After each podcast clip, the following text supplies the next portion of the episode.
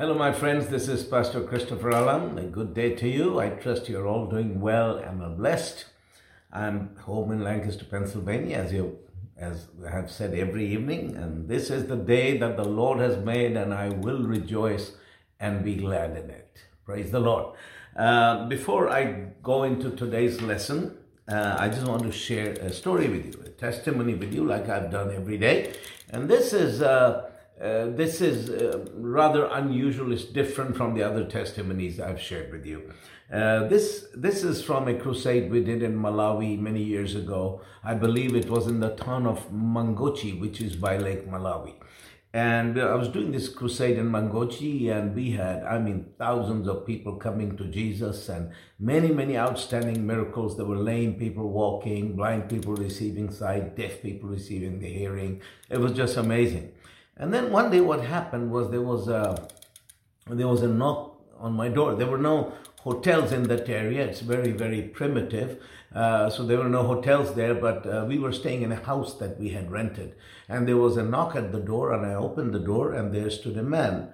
And he introduced himself, and he said, I'm Father Max Kambalazaza. I'm a priest in the local Catholic Church, and I have been coming to your crusade, and I've seen the wonderful things that Jesus has done. And uh, I, I want to receive Jesus. I, I, I, realize that I don't really know him, but I, I want to know this same Jesus who you know. I want to receive him. So I said, You are welcome, brother. Just come in. So he came in and I, I shared with him about the Lord, about salvation, and I prayed with him to receive Jesus and he gave his life to Jesus. And so then he said, he said, Pastor, I have one more request. I said, yes, what is it? He says, I want this baptism of the Holy Spirit that you talk about because I want to serve Jesus and I, I need the Holy Spirit. I said, well, sure. So I, I, I shared a few scriptures with him and I laid my hands on him and prayed for him and the Holy Ghost came on him and he began to speak in tongues.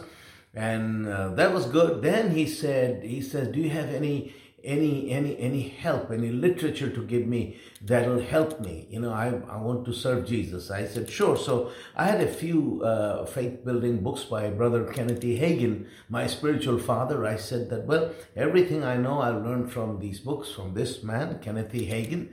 He's a man of god. If you read these books uh, i said just come to the crusade every night and watch me watch i what i do and then read these books and do what these books tell you to do and then remember what I do and you do the same thing and God will use you. I mean, that was my simple way of telling him. So, anyway, um, then he, um, uh, you know, that was the last I saw him. Of course, he came to the crusade every night and, and all that, but after the crusade, I didn't see him again. Several years passed, I think six or seven years passed, and uh, I was in another town in Malawi and he came to see me. And there he told me a story. He said, Brother, do you remember me? I said, No, I don't. Then he reminded me of who he was, and I was overjoyed to see him. I asked him what he was doing. And he said that, well, you know, when I went back home, I did what you told me to do. I read those books by Kenneth E. Hagin and I began to preach what he preached and teach those things. And I had watched you, how you prayed for the sick, how you uh, ministered, and I began to do that. He says, I began to see people healed in my parish. And people began to come from far away. People were being healed. And I was preaching about the new birth. People were being saved. People were being baptized with the Holy Spirit. Well, the bishops got angry at me and they moved me to another parish. And the same thing happened there. He said, every parish they moved me to, revival broke loose. People were saved, people were healed, people were baptized with the Holy Spirit. And this went on. I got called in a few times. They told me to stop it, and I told them I don't, I won't, because this is what the Bible teaches. Well, after a few years, they finally excommunicated me and they threw me out. So I said, I'm sorry to hear that. He said, No, this was the best thing they could have done to me, but I'm on my own now and I'm preaching the gospel.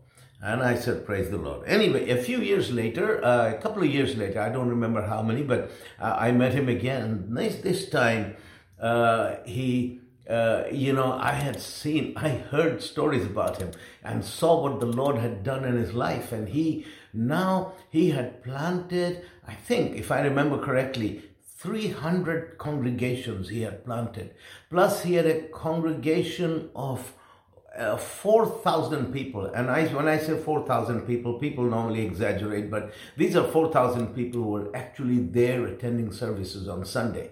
And I preached in his church. He had built a huge building. He had 4,000 people there attending services. And this was way outside the city of Blantyre. It was out, outside the city. You really had to go there. So people came from far to attend services. He had 4,000 people. He had 300 churches and God was using him in a mighty way. And when I came to his church, I preached for him. He honored me like he told everybody I was his spiritual father, how he came to Jesus at our crusades. And he really, really honored me. And those people were so poor, yet he took up an offering and he blessed me. And it is wonderful. And there are many other people like this all over the world who are serving Jesus uh, many have churches, big churches, small churches. Some are evangelists. They're they are all doing a great work for God, and I'm grateful because ultimately, you know, this is the fruit of ministry which shows up after a long period. We can have big meetings and that's great, but after years and years of ministry, if we are faithful and preaching and teaching the word of God and raising up people, we begin to see such fruit. And I'm so grateful. I'm so grateful that there is fruit and there is fruit that remains. And those of you who pray for us and support us, be encouraged Thank you for your sacrifices and keep on standing with us. God bless you.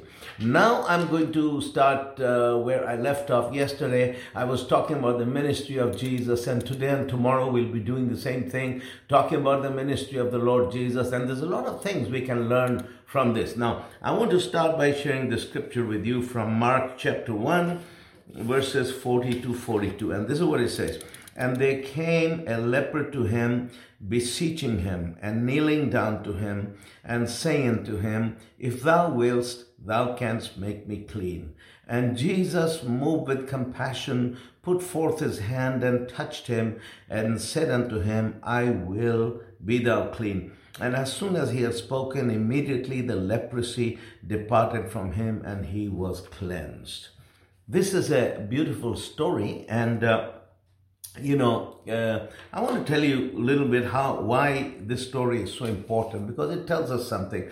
Because the man here was a leper. Now, if you read the Old Testament, if a person had leprosy, because leprosy was very uh, con- considered very contagious, uh, those who were lepers couldn't stay in the camp, couldn't stay with the other Israelites. They they were in fact moved out uh, because they were unclean, and they were moved out to their own camp. They had their own place, which was a leper's colony. Because leprosy is a horrible disease. When I grew up, I remember seeing lepers. Uh, it, it, attacks the central nervous system, and the disease begins to eat up your flesh. The first thing you see in a leper is how his fingers begin to rot and disappear. Then the nose can disappear, the ears, all the extremities, and the feet, you know, until the person dies. I remember I once saw a leper. I was so frightened, I had nightmares for weeks afterwards. His entire flesh was his, I mean, every, all the flesh of his face was eaten up. He looked like a skeleton. You could look right, right inside him. it is a horrible, horrible disease.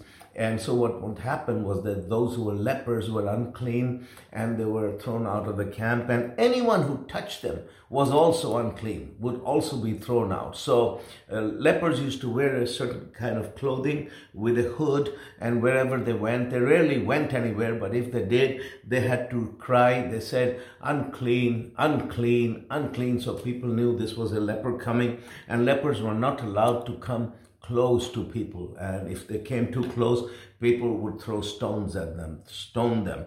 Anyway, so here's this leper. Uh, rejected by his family, rejected by society, living in a, leper, a leper's colony somewhere, and he was dying. And then he sees Jesus. He sees Jesus and he comes running to Jesus. And I can imagine some of his disciples picking up stones to defend themselves and to, to throw at this leper. And, and, and, and Jesus saying, No, stop. But this leper comes to Jesus and he kneels before him. And he says to him, If you will, you can make me clean. This, if you will, you can make me clean.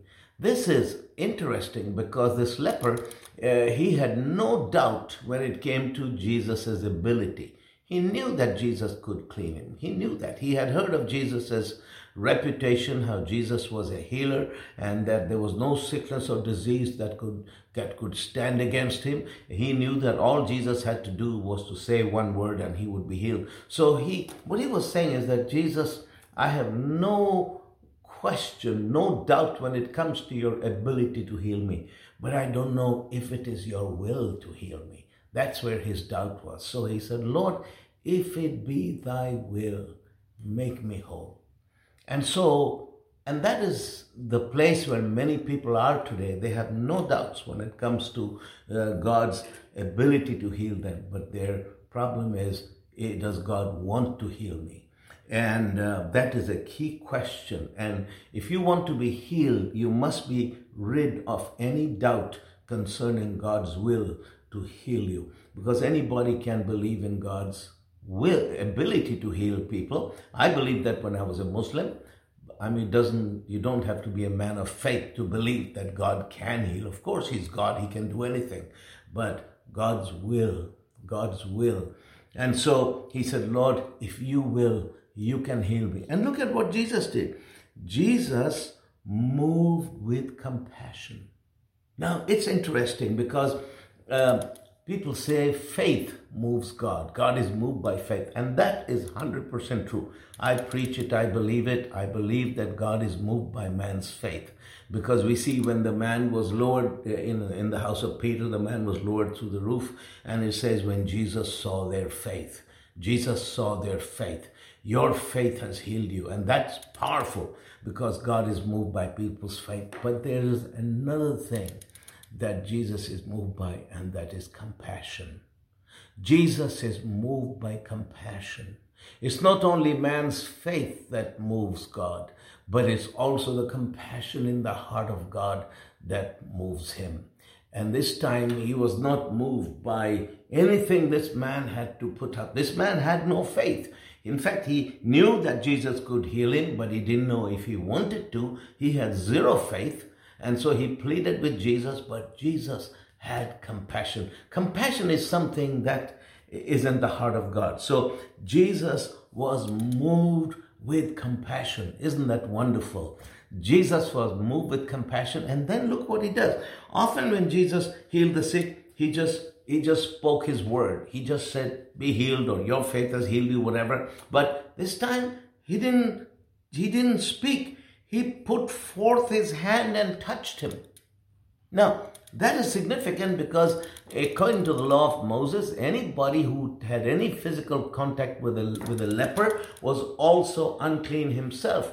But Jesus, you got to understand, that the life and the virtue and the holiness that is in Jesus is greater than all the uncleanness and disease in this world. So when Jesus touches somebody, he is not affected by the uncleanness and the diseases that are in the world, but the world is changed by his hand because his hand has the life and the virtue of God. So Jesus, he, he, he he touches the untouchables of this world.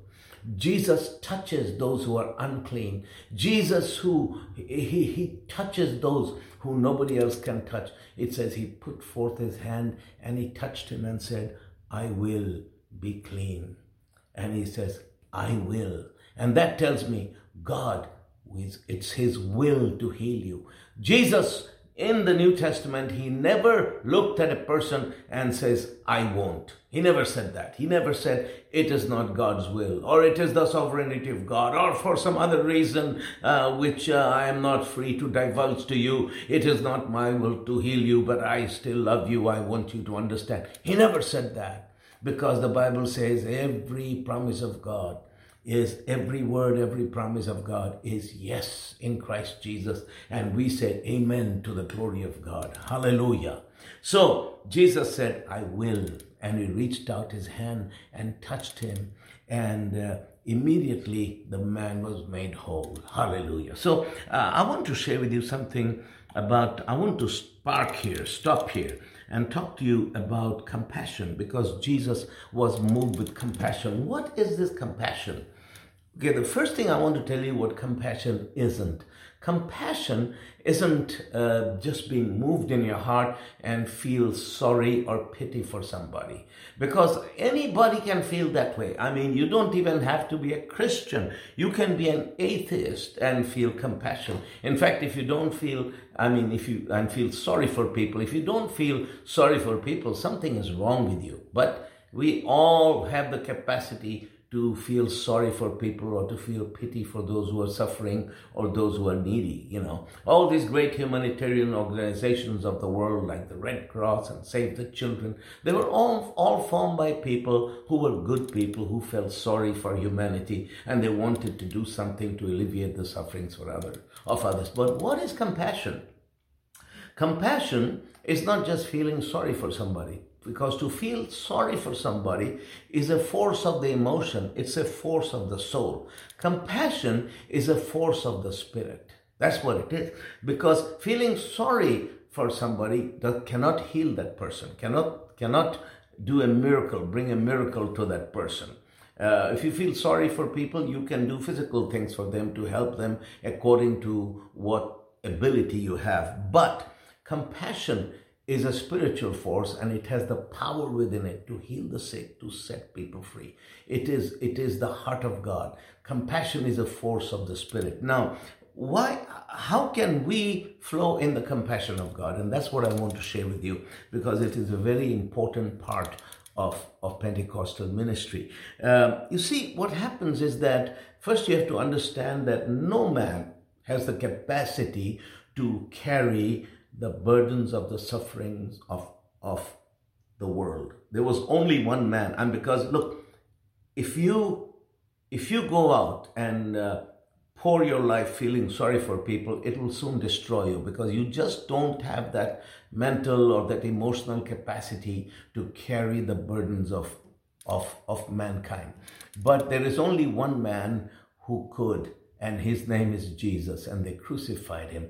He is the only one who has that ability, the capacity to carry the burdens of all mankind. So, what happens is that when we join ourselves to the Lord in prayer, as Paul said to the Corinthians, he who is joined to the Lord is one spirit with the Lord.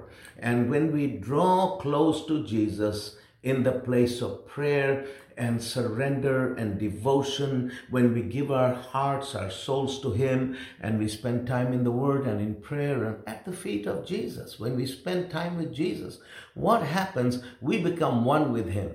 And not just theologically that we are in Christ, but really, truly, indeed, we become one with Him. And when we are one with Him and we are walking in communion with Him, if you know what I mean, we are walking in communion with Him, what happens? There are those times when God takes a piece, a portion of that burden that He carries for lost and suffering humanity in His heart, and He can take that and put that piece, that burden into your heart and to my heart. And those are the times, there are times when we are praying and suddenly we feel this burden and we don't know where it's coming from. We can sometimes feel, uh, feel lost or we can feel the pain, the suffering uh, uh, of another person and we don't know what is happening to me. Why am I feeling this?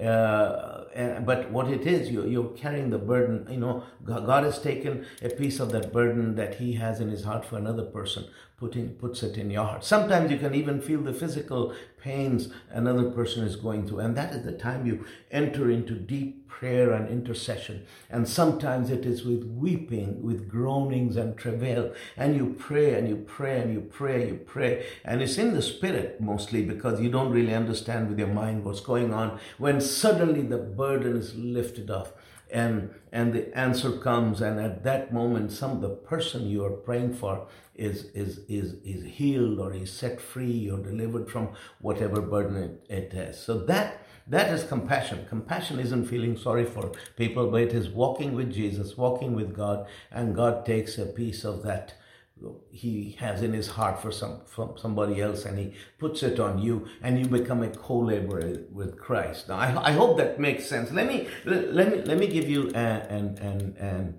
an example. Uh, I knew this couple back in Sweden and the wife came to me and she I mean they, he he and his he, she had some physical disease uh, some terrible disease, and because of which she, if you don't mind my being frank, she couldn't have intimacy with her husband because of her disease, her physical condition. It was terrible, and there was no cure, no way out, and he was, uh, I mean, he used to come to church, pretend he was such a godly man, but he actually used to force himself on her, causing her a lot of distress, a lot of trauma. So she came to me. She said, Pastor, what should I do? This is how my husband treats me, and he's terrible and he's very abusive. So I got very angry. I got really angry, and I told her what I thought of him. I was much younger. I am a much milder, kinder guy now, of course, you know. But those days, I was in my 30s. I was very hot headed. I, I, I could react. So, anyway, two days later, he comes to see me with his wife. He was very angry. He had heard what I had said and he came to see me. I was staying in somebody else's house. I was preaching there. And so she was sitting in the living room with the ladies and, and, and, and he wanted to talk to me. I said, come here, let me talk to you. Let's talk. So he came and I took him to this room uh, where we were sitting, and I said, Sit down here. He sat on the sofa. And I began to talk to him, and he was very angry. I said, I said, you know what? Let me tell you something. I said, you're a rotten human being.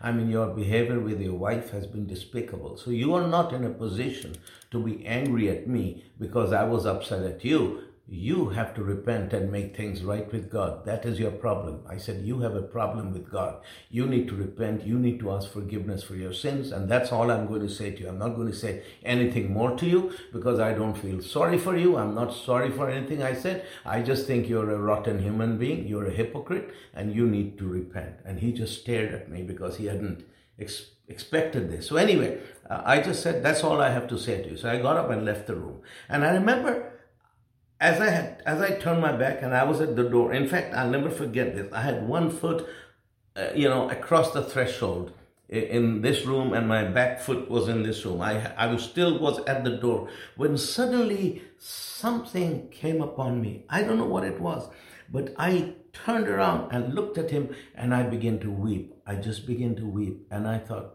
"Dear Lord, what is happening to me?" And I wept and wept and wept, and I I. Uh, and I, I, walked up to him and I sat on the coffee table. He was sitting on the sofa. I grabbed his head and put his head on my chest and I just wept. I wept. And I, I thought myself, I'm weeping like a father weeps for his child.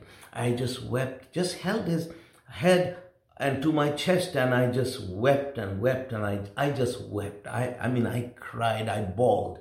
I was crying and this went on for a long time. And I remember crying out, I said, Father, I'm praying for this brother like a father would pray for his child. Father, have mercy on him. And I prayed and prayed and then then suddenly this thing lifted from me and I actually felt like a fool. I said, what have you, what have I been doing? What was that?